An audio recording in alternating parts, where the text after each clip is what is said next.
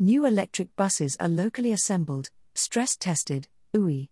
The University of Johannesburg, UJ, has purchased two battery electric buses to ferry students between its various campuses. The decision to roll out the buses follows a test period last year during which the university used a similar demonstration vehicle as a campus residence shuttle, says UJ Special Projects Advisor Professor Andre Nel. Our routes were tested using the demonstration bus, and we are certain the buses have sufficient torque and power for our routes.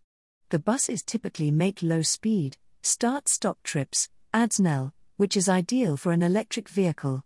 UJ has an existing fleet of 15 buses, with the two new electric buses displacing two diesel buses. The vehicles are charged using solar energy, which adds to their green credentials.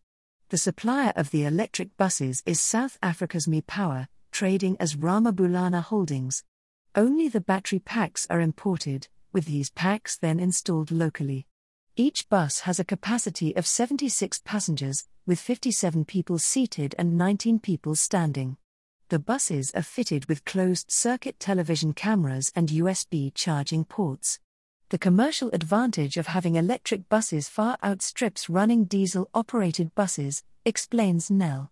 The return on investment for the university is immeasurable, it cannot be measured in monetary terms. The project to acquire the electric buses started more than 18 months ago, as part of UJ's drive to reduce its carbon footprint. We have always had a strong focus on sustainability, explains Nel. After rolling out a large number of solar panels, with 15% of UJ's energy currently flowing from the sun, the question was what could be done next to further the university's green ambitions. The answer was green transport, as transport makes up about 4.5% of UJ's carbon footprint, says Nel. UJ says it will have to experience load shedding for more than five hours a night to impact the overnight charging of the electric buses negatively. It takes 5.5 hours to charge the buses fully. The range is 350 kilometers, which the university says is more than the 200 kilometers route the buses cover every day. There are currently two charge points, one on campus and one at the bus depot.